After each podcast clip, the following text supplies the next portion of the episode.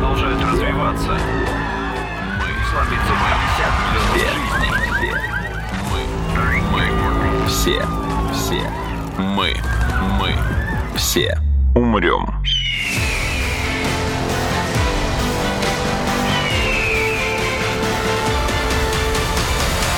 Мы все умрем.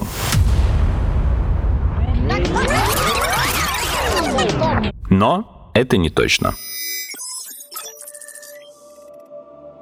Привет, это подкаст «Мы все умрем, но это не точно», где с научной точки зрения мы обсуждаем вместе с учеными, что готовит э, Земле и людям обозримое будущее.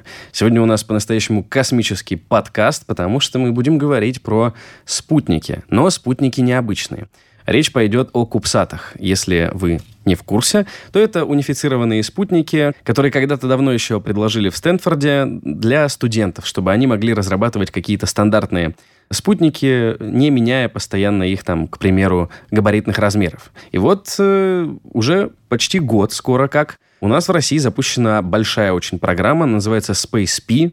Реализовывать эту программу помогает Политехнический университет Санкт-Петербургский. Что это за программа? Какие цели она преследует и как школьники, связанные со спутниками, нам сегодня объяснит научный руководитель программы SpaceP, профессор СПБПУ, заслуженный деятель науки Российской Федерации Сергей Борисович Макаров. Сергей Борисович, здравствуйте. Здравствуйте. Если постараться максимально емко и доступно объяснить нашим слушателям, то что такое кубсаты, да, как, как концепция, как идеология, почему они так популярны в последнее время, и правильно ли я понимаю, что запуски будут осуществляться с помощью э, не вот стратосферных, да, как такая практика есть, а уже настоящие космические запуски э, спутников? Вы правы. Программа SpaceP, она имеет своей целью как раз попробовать привлечь молодежь, начиная со школьников, к запуску космических аппаратов, кубсатов, но уже на те орбиты, на которых вращаются, они называются низкоорбитальные угу. космические аппараты, вращаются и Международная космическая станция, и масса там спутников OneWeb, ну и так далее, и так далее. То есть на те классические орбиты космические, не стратосферные, где можно будет выполнять разные функции. Сам проект SpaceP был открыт в октябре прошлого года. Угу. И он был открыт для того, чтобы привлечь интересы школьников, их творческую мысль, их какие-то, сказать, взгляды к тому, чтобы попробовать космические технологии для воплощения их фантазий. Угу. Очень амбициозная задача, потому что фантазии могут быть самые разные. Мы даже не предполагаем, может быть, и сейчас, вот я разговариваю с вами, не предполагаю, что у них в голове крутится у ребят.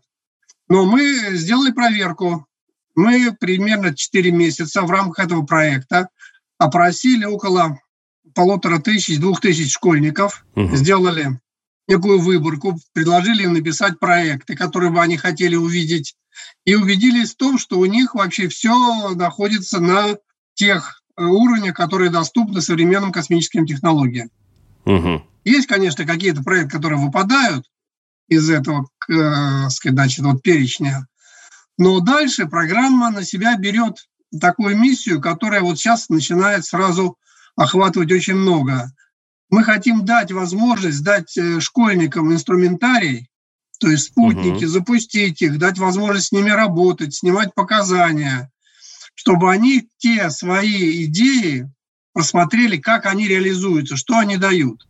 Угу. Этих идей очень много. Не поверите, э, в голову не придет вообще, сказать, иногда даже взрослым придумать то, что придумали школьники. Но в целом вы говорите, что и... они э, к реальности приближены и совсем там Да, они приближены к реальности, ага. да, совершенно верно. И технологии, которые сейчас есть, у нас есть, и э, не только, так сказать, в России, но и за границей, они позволяют это сделать. Причем э, в качестве приборной части, конечно, будут использоваться кубсаты, Угу. Кубсат, э, как вы знаете, это уже сказать, всем известно, это кубик такой сказать, международного стандарта размерами 10 сантиметров на 10 на 10.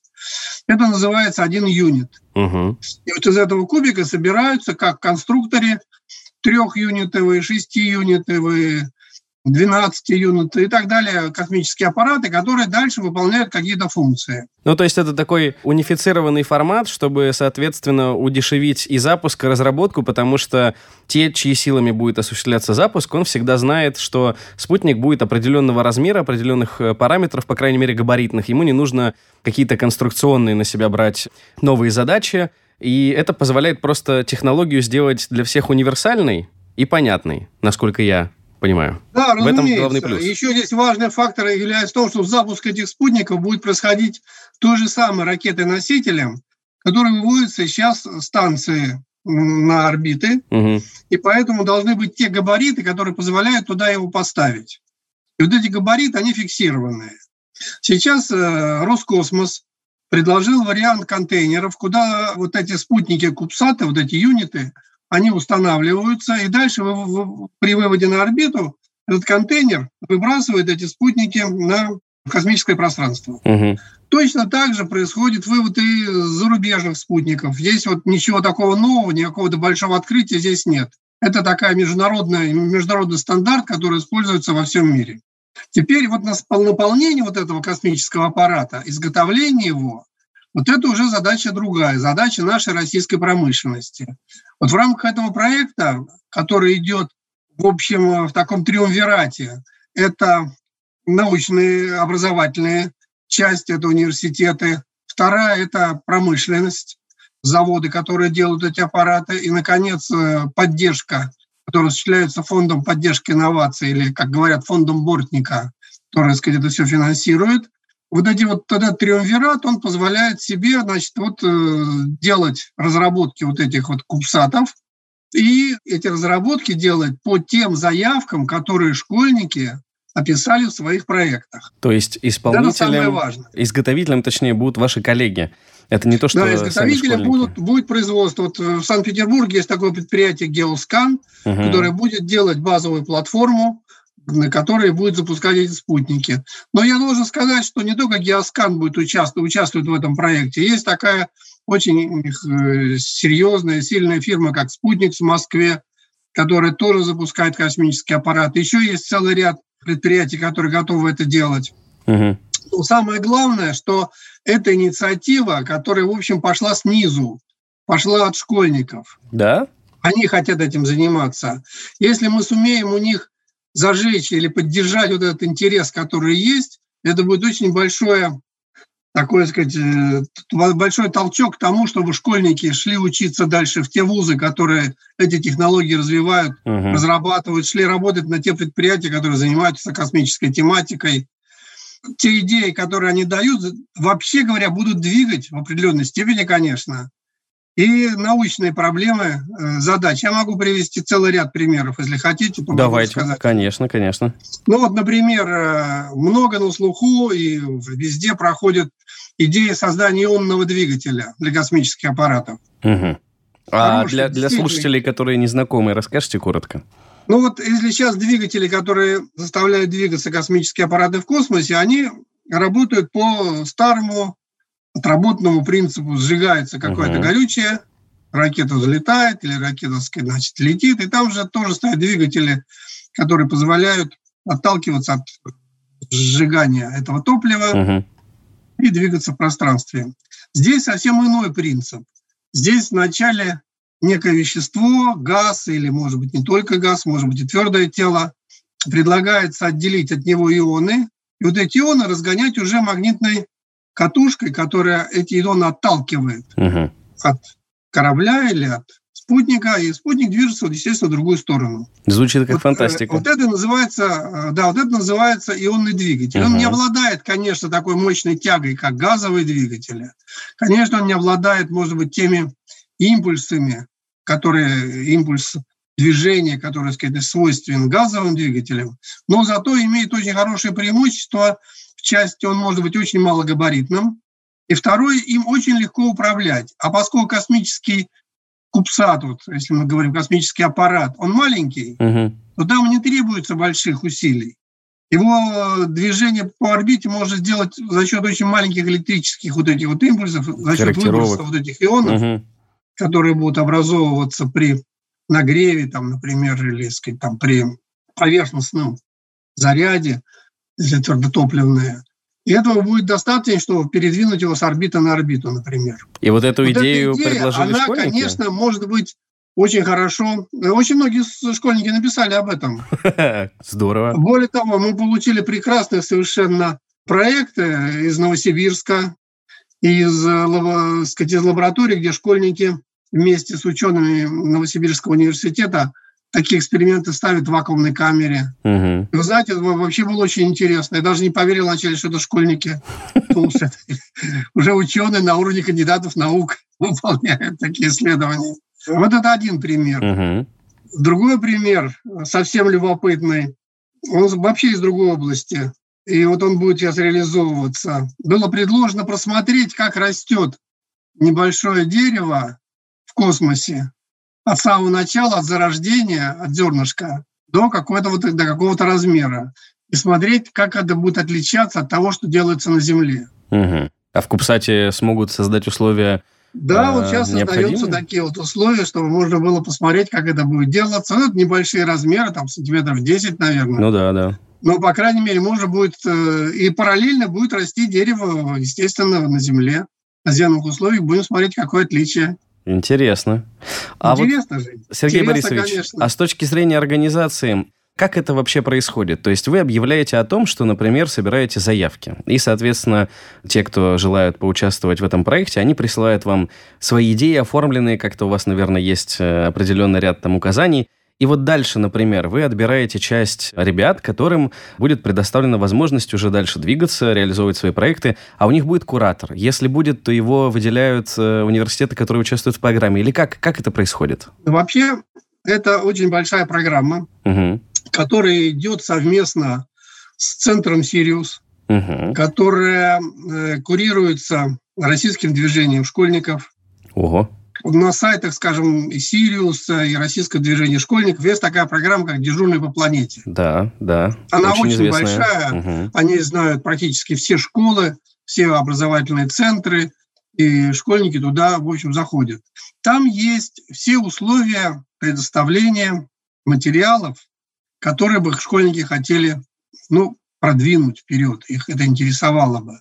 А вот, например, на этот год, на 2021 год запланировано где-то уже начиная с октября месяца, то есть буквально через полтора месяца, начать открытый конкурс, когда школьники будут подавать заявки, писать некие презентации. Угу. Они это хорошо очень делают, прекрасно делают, не хуже, чем взрослые, которые будут где-то до декабря месяца собираться. Ого, есть, такой большой срок. Там, да, там э, есть целая группа людей, которые э, образ, э, сказать, делают сбор этих заявок. Угу. Да, есть э, критерии, к которым они идут, конечно. После этого, значит, эти все заявки попадают в научный совет программы SpaceP, и все рассматриваются. И в начале января образуется некий пул этих заявок, их ранжирование делается, и предлагается им вот этим ребятам, которые уже что-то там придумали, угу. вышли в победители, дальше расширить, развить эту идею. Это происходит все до примерно апреля месяца, и 12 апреля, в День космонавтики, как происходит их награждение. А запуск когда непосредственно будет? Вот, запуски у нас планируются вот когда, тут я уже могу совершенно четко сказать. Программа рассчитана на 5 лет.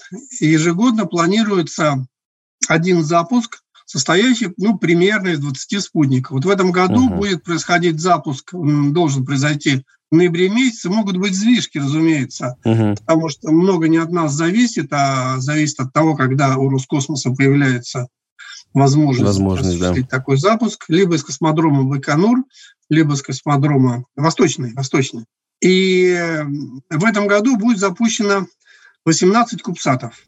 Угу. Они уже сейчас все э, так или иначе связаны с теми проектами, которые были школьниками предложены в прошлом году.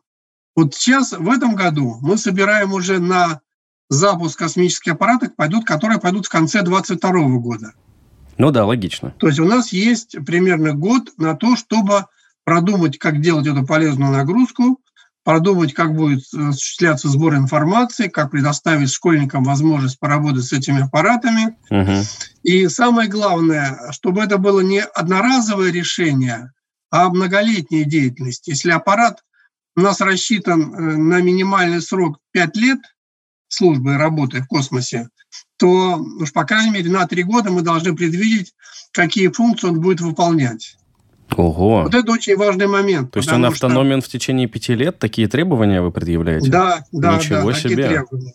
Там имеется солнечная батарея, ведь маленький космический аппарат Кубсат – это по существу повторение большого аппарата, только в маленьких размерах. Угу. Я вот приведу такое сравнение. Вот когда мы лет 40 назад пользовались телефоном на столе проводным, Помните? Помню, помню. Когда мы были прекрасный. привязаны к телефону проводному, там бежали в телефонную будку, искали две копейки там или еще сколько-то там, значит, надо было опустить, позвонить. А потом перешли на телефоны, которые мы пользуемся сейчас, на мобильные телефоны. Параллельно шло развитие компьютеров. А вот сейчас у вас мобильный телефон – это тот же самый компьютер, в котором все есть. Ну, может быть, чуть-чуть послабее. По крайней мере, те айпады, которые сейчас продаются, они полностью заменяют компьютер, это вообще тот же телефон. Я так не вот, спорю, да. Э, Кубсат – это по существу очень маленький, собранный на, по всем новейшим технологиям, поверьте мне, космический аппарат, который содержит большинство элементов, тех, которые есть в больших аппаратах. Угу. Там и система ориентации, там и система питания, связь, там и солнечные батареи, там система передачи телеметрической информации с борта на Землю и обратно, система стабилизации, там все есть. Но все это сделано на очень хорошем, на высоком уровне с помощью всех современных средств э, техники и физики, которые сейчас существуют. Я не сомневаюсь, а, но ребята сами это все собирают. Собственно, Нет.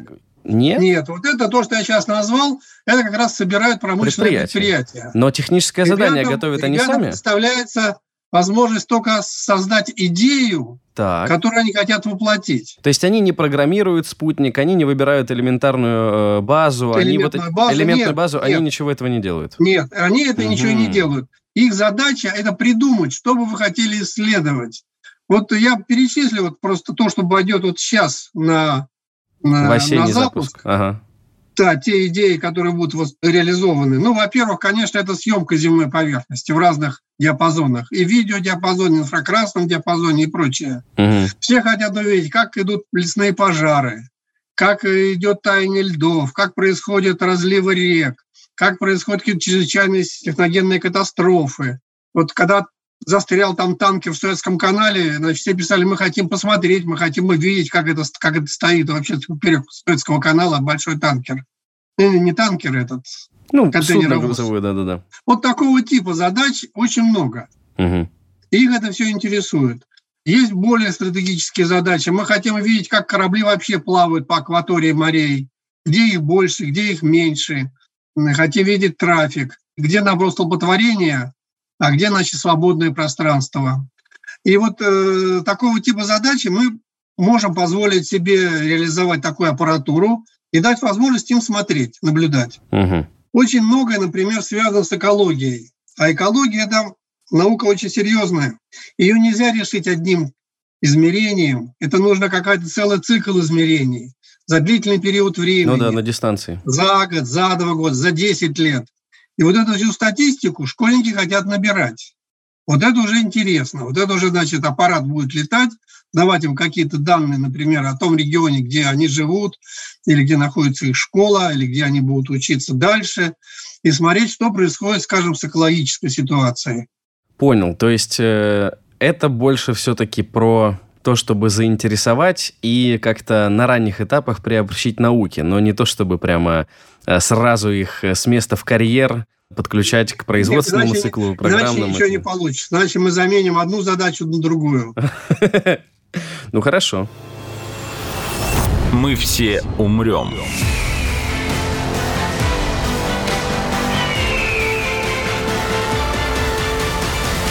Но это не точно.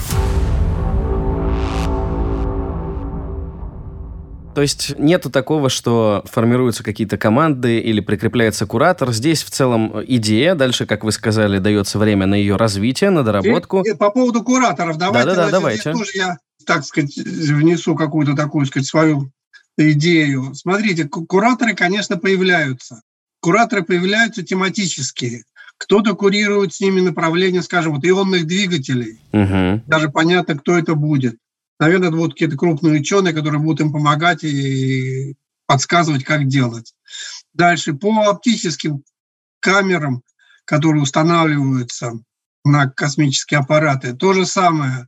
Есть целая группа университетов, где это направление очень сильно развивается, и ученые вот этих университетов будут кураторами вот этих направлений. Они будут переписываться со школьниками, встречаться с ними, обсуждать, что как сделать. Ведь мало того, ведь чтобы дать школьникам возможность работать со спутниками, мы же должны им предоставить какой-то выход на спутнике. Безусловно. Вот это тоже задача серьезная. Вот что делать, как? В каком-то центре собирать данные, передавать по компьютерной сети, может быть.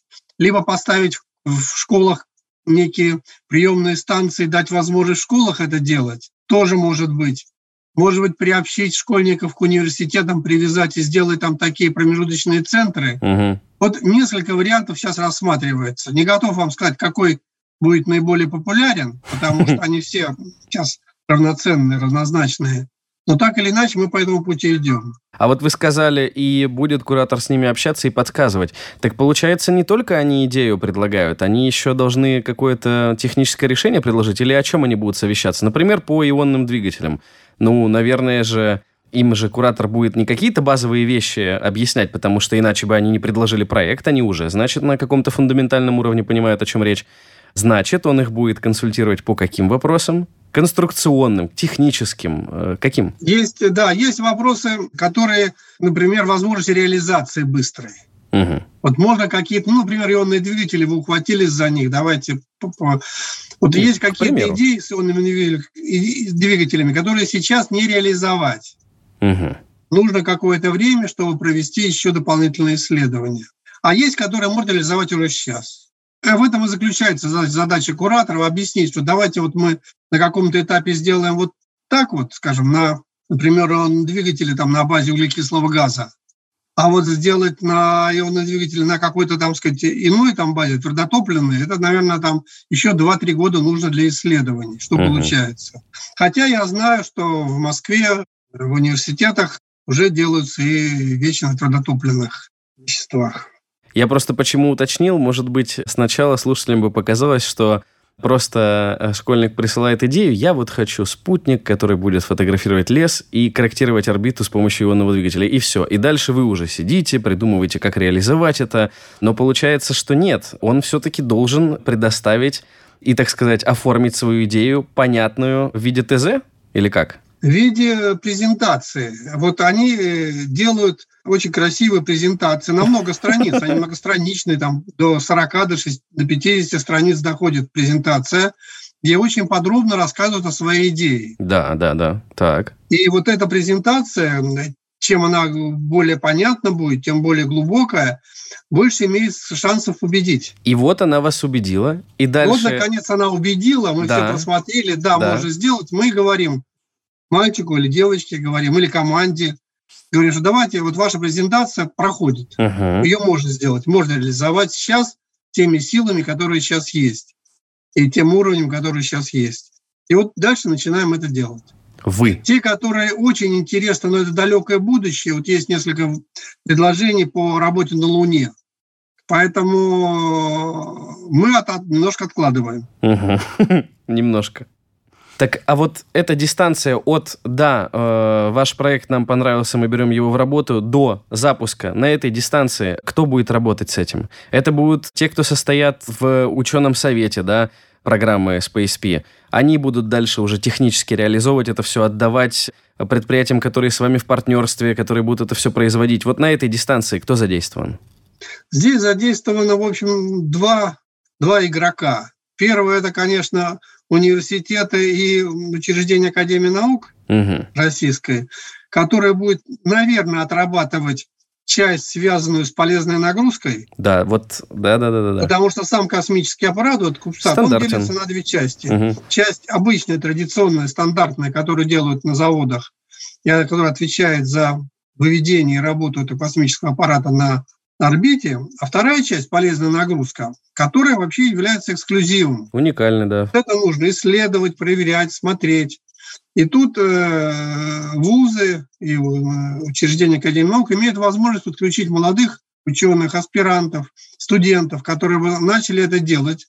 И дальше, по крайней мере, до уровня такого, такого сказать, макетного образца, до уровня образца, который можно уже сказать, будет где-то испытать, доводить. Потом вот это то, что они сделают, это уже просто переконфигурирует предприятие под тот стандарт, который необходим, чтобы произошел успешный запуск, чтобы он не развалился в космосе, как uh-huh. карточный домик а чтобы, сказать, э, надежно и достаточно уверенно работать. И дальше будет тот этап, о котором вы говорите, который сейчас в работе. Это, собственно говоря, как собирать телеметрию и передавать ее э, ребятам, чтобы да, они дальше да, уже... Да, вот это, вот это сейчас та стадия, которой мы сейчас занимаемся. Пока многие идут по пути такому, создать некие центры, там на базе, например, Спутникса или угу. на базе университета. Вот в нашем университете, СПБПУ, Политехническом университете, создается некий центр, куда мы будем приглашать школьников работать. Там mm есть помещение, где, значит, они вот будут работать. И параллельно мы хотим сейчас сделать на одной из школ тоже центр приема на крыше этой школы будут расположены антенны, там будет помещение, где будут находиться приборы, угу. компьютеры, где школьники могут подняться значит, в это помещение и работать непосредственно. Но вот пробуем, отлаживаем вот эти технологии. Это очень важный момент, потому что от этого зависит, в общем-то, успешность или неуспешность этого проекта. Угу. Нужно, Понял. чтобы заинтересовалось, э, в общем, поколение школьников, которое, естественно, будет двигаться из класса в класс, потом дальше в вузы, наверное, на производство, но так, чтобы это все время работало. Просто э, если вот так подходить к этому вопросу, мне кажется, что здесь ребята из школы, они выступают как заказчики, а вы уже как э, те, кто этот заказ реализовывают, приводят. Совершенно правильно, совершенно верно. Интересно. Совершенно верно.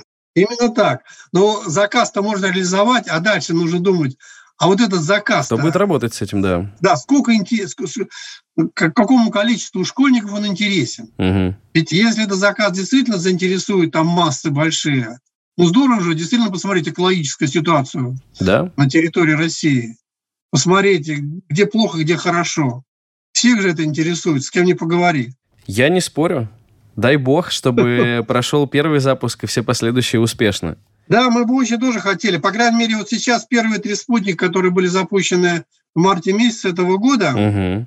они успешно работают. Сейчас с ними, значит, вот, проходит от, отлаживание всех режимов, съемка фотографий, и они все работают. То есть вот первый эксперимент, который был уже проведен на начальном этапе, мы в марте месяце удалось нам запустить, вот показывает, что вроде бы пока на правильном пути идем.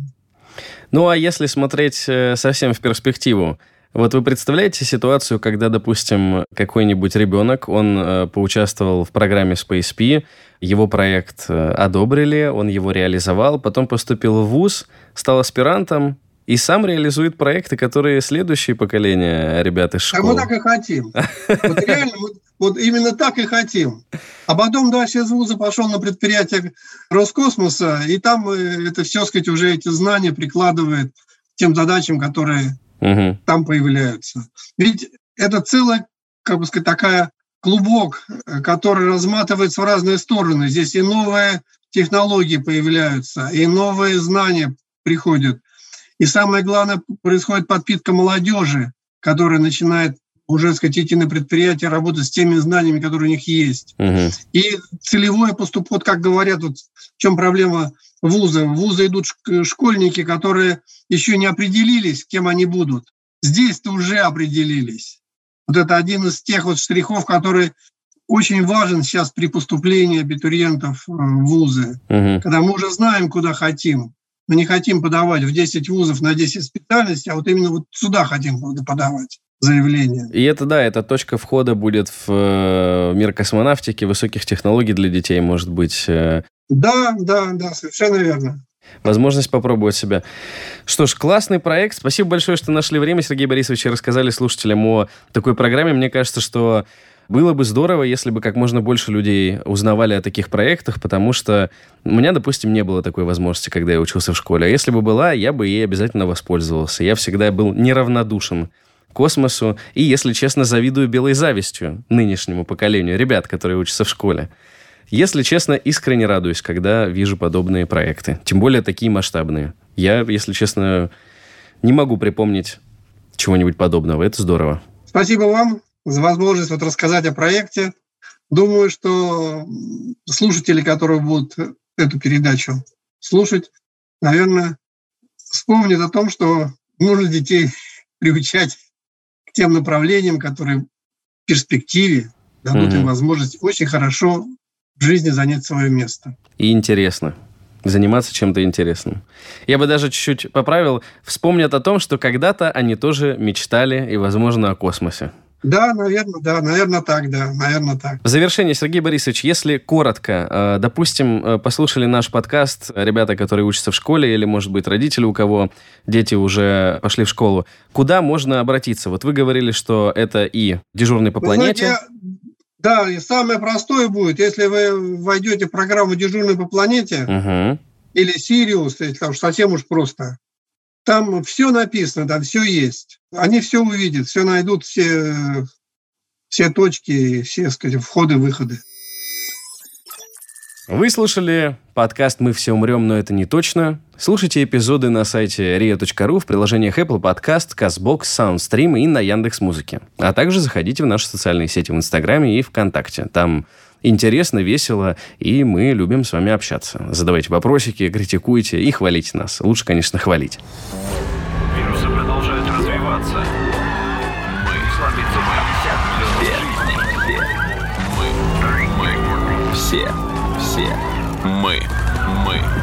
Все умрем.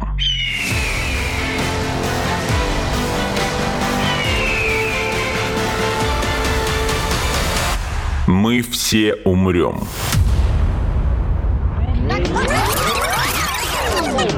Но это не точно.